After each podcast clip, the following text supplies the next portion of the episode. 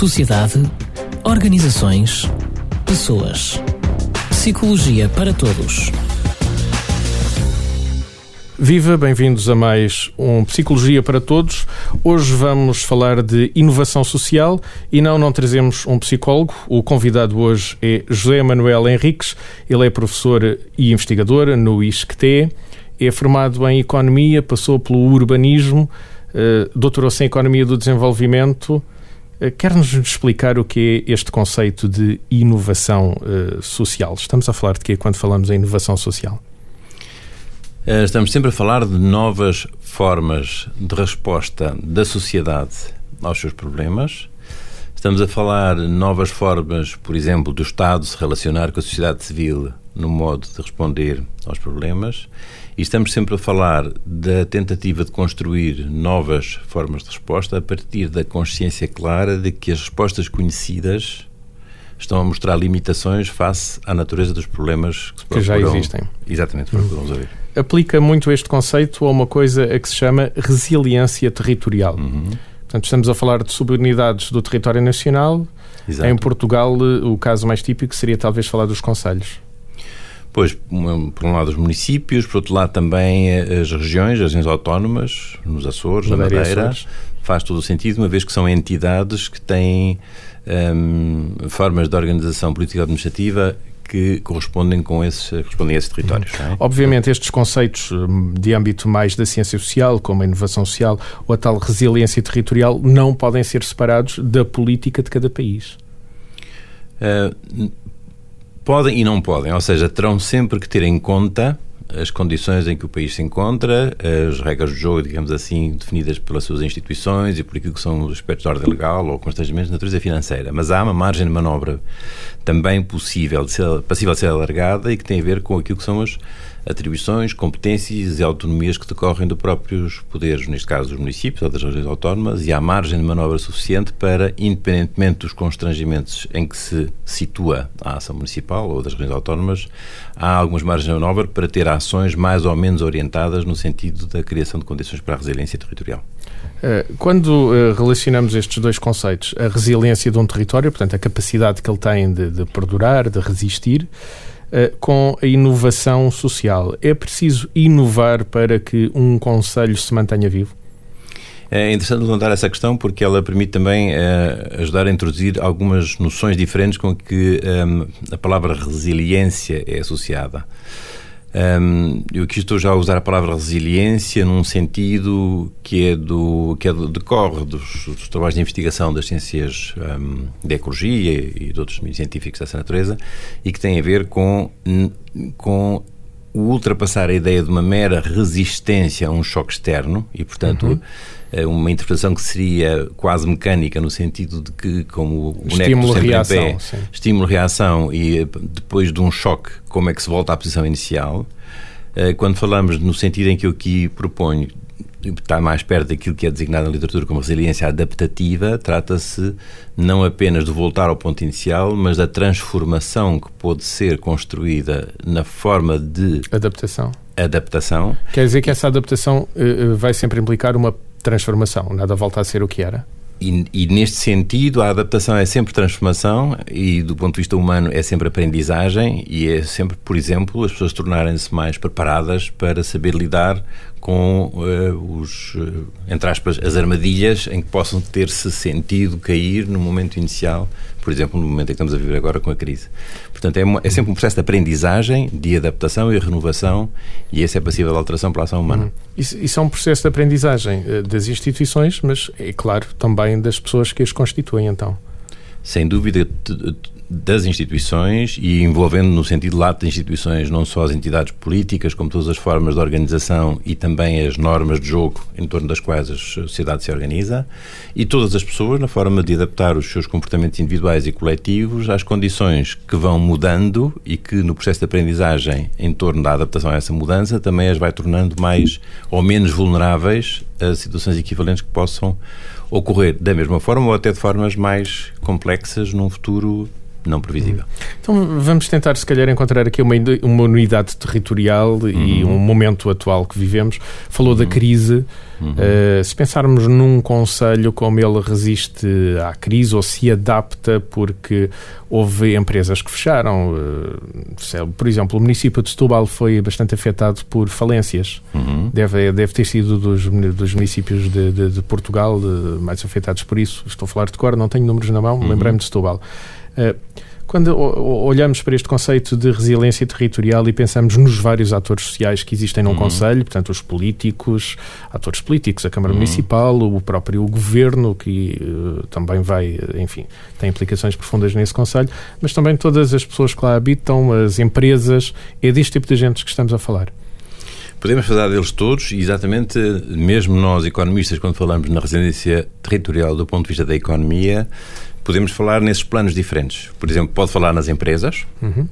E dentro do primeiro sentido de resiliência que eu lhe introduzi, a ideia, por exemplo, como uma economia de uma região pode ser mais ou menos resiliente se numa região, por exemplo, as empresas que lá existem tinham formas de gestão que lhes permitia ter mais reservas, financiar a atividade com menos recurso ao crédito, poder ter constituído reservas da atividade empresarial e condições, por exemplo, para mudar as suas estratégias de comercialização, menos dependentes dos clientes tradicionais e podendo reorientar para outro tipo de clientes dentro do país ou para fora do país, exportando. Temos crescido nesse campo, nas exportações. E deste ponto de vista, seriam empresas, portanto, estavam a ser resilientes para que um dia mais tarde pudessem voltar ao ponto da interrupção, digamos, provocada pelo choque externo. Ou não.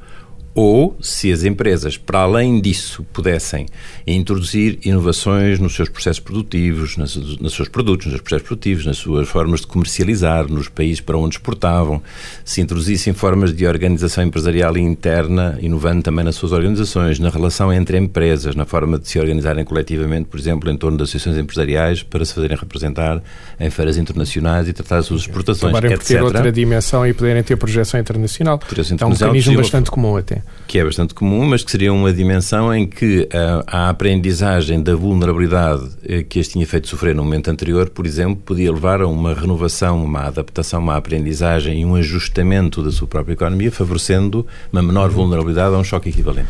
A crise promove então essa inovação? A crise oferece uma oportunidade que pode estimular a inovação. Por outro lado, também oferece mais clara evidência perante os limites das respostas conhecidas. E, portanto, neste sentido, ao mostrar as duas coisas, pode favorecer seguramente o processo de inovação. Vamos olhar então para este conceito, novamente, para este conceito de inovação social. Defende que é preciso uma investigação científica, conhecimento científico sobre condições de possibilidade. Uhum. Isto quer dizer que, para além da realidade que nós observamos das coisas que existem, a ciência deve ter mecanismos de estudar aquilo que pode vir a existir? Exatamente. Eu acho que é um debate interno à própria ciência, o saber se a ciência deve ter uma postura face à sociedade e apenas confinar à observação, que podemos chamar a contemplação do que existe, se poderá ter uma postura mais crítica no sentido de, observando, identificar aquilo que de negativo existe, mas que gostaria que deixasse de existir, ou aquilo que de positivo não existe e se gostasse que passasse a existir, e a própria ciência ter um papel nessa transformação. Mas também, para além disso, entre aquilo que não é observável, poder a ciência construir conhecimento através do qual os atores sociais possam tornar mais competentes para agir, no sentido de fazer nascer, fazer emergir formas de organização ou formas de resposta aos problemas que não sejam ainda observáveis, não sejam ainda cognoscíveis pela simples observação. Existem em potência, mas que ainda não foram atualizados? Exatamente. Fazem parte da realidade, na medida que existem como uma possibilidade, podem existir, mas a sua realização como para que se tornem observáveis, pressupõe a ativação dos poderes causais que isso podem levar, e nesse salto são as tais condições. E se cientificamente os pudermos estudar, ganhamos um campo de previsibilidade que deve estimular em muito a inovação social, presumo. Não sei se previsibilidade, mas pelo menos a identificação das condições de que pode depender a construção de formas, por exemplo, de organização, se fosse o caso, que permitam às comunidades tornar-se menos vulneráveis. Mais resilientes, então. E nesse sentido, mais resilientes. Mas como é que uma ciência positiva ou positivista consegue estudar algo que ainda não se manifestou? Que mecanismos científicos essa é que temos? Essa é uma dificuldade, porque o positivismo traz-nos essa fronteira. Os factos são os factos e eu não posso ir para além dos factos. Do ponto de vista do realismo crítico, que é a posição epistemológica de que estamos aqui a falar, ou seja, a possibilidade de a ciência poder produzir conhecimento sobre dimensões da sociedade que, não sendo observáveis como as suas estruturas sociais ou aquilo que existe em potência, esta ciência que, não tendo uma tradição positivista, não tendo uma filiação positivista, é uma ciência que nos pode ser muito útil nas condições contemporâneas, exatamente para permitir à sociedade tornar-se mais competente para lidar com a necessidade de encontrar formas de resposta que reconhece nas que conhece como já não sendo suficiente. Fica com uma curiosidade, que é a seguinte... Aquilo que está a dizer parece de senso comum elementar. É claro que será muito útil a ciência poder estudar estas condições que podem emergir. Mas como é que isso se consegue fazer? Que instrumentos científicos é que podemos usar para estudar algo que ainda não se manifestou? Isso é uma questão muito interessante, porque no fundo radica numa posição filosófica e ontológica, ou seja, a realidade é constituída não apenas por aquilo que é observável, a realidade também é constituída pelas estruturas sociais nas sociedades e também é constituída por aquilo que, não sendo ainda observável, poderá vir a ser, existe em potência, e isto é uma posição de princípio. Depois, a questão a seguir é saber como é que se conseguem identificar esses poderes causais. Para isso precisamos de ter um enquadramento teórico-conceptual muito sólido e precisamos ter formas de proceder do ponto de vista até empírico que desafiam um pouco as práticas mais convencionais. Por exemplo, nós estamos muito habituados ao exercício da indução, da dedução e poderíamos ser convidados... Temos que ir para a dedução? Ou para a retrodução. E, portanto, a partir da ocorrência de um fenómeno, aí ao contrário, observável, tentar ir da frente para trás, reconstituir os nexos de causalidade que nos permitem chegar à causalidade substantiva e à forma como os poderes causais em causa puderam dar lugar a isso. Exatamente. Isso quer dizer que eu posso olhar para o Conselho de Setúbal, ou outro qualquer, mas vamos voltar a este exemplo, ver o que aconteceu de adaptação, empresas que fecharam, que abriram, como as forças sociais inovaram naquele Conselho e tentar perceber ali nexos causais, andar para trás no tempo e ver porque é que determinadas respostas aconteceram de uma maneira e não de outra? Permite duas coisas. Por um lado, permite-lhe, por exemplo, pegando nesse exemplo, chegar às empresas e perceber, no caso das falências, qual o conjunto de fatores que propiciou a falência. Pode não ter sido apenas um. E nessa altura é importante percebermos distinguir, por exemplo, qualquer coisa que no discurso muitas vezes é comum se ouvir dizer, por causa da globalização a empresa foi à falência. Mas, calhar há outros fatores. E podemos nos perguntar se foi por causa da globalização, porque implicitamente está a admitir que foi a chegada de produtos feitos na Ásia com uma qualidade eventualmente equivalente ou menor, mas com um preço muito mais baixo, que impossibilitou a empresa de continuar a oferecer os seus produtos ao preço a que vinha fazendo. Também nos podemos perguntar se é a globalização por este facto ou se foi a não adaptação da empresa a essa mudança do contexto. Por exemplo, ir mais fundo na compreensão dos mecanismos que efetivamente conduziram ao desenlace, digamos assim, nesse caso. Agora, por outro lado, também temos a possibilidade de ver como é que um município como o de Setúbal, numa situação como essa, pode também inspirar-se naquilo que possam ser consideradas experiências interessantes, com sucesso, ocorridas no país ou fora dele, e que possam inspirar não apenas como é que poderia ser a ação do município, como, indo mais fundo nesses casos, perceber quais foram as condições que se foram reunidas nessas outras situações que permitem pensar sobre as condições a reunir aqui para poder agir. E, portanto, ir estudando lá, retrodutivamente, aquilo que permitiu que passassem a existir, tentar com isso a inspiração para saber, não copiando, mas adaptando ao contexto de Setúbal, o que é que teriam que ser as condições a identificar e reunir para dar lugar a uma experiência que aqui pudesse ser considerada como mais positiva, ou alargando os campos de possibilidade. Estou a olhar para esta proposta que faz e estou a ver uma grande dificuldade. A quantidade de variáveis culturais, psicológicas, sociodemográficas é tão grande que a comportamentação de várias ciências como a economia, a psicologia, a sociologia, pode ser um grande entrave a uma investigação desta natureza.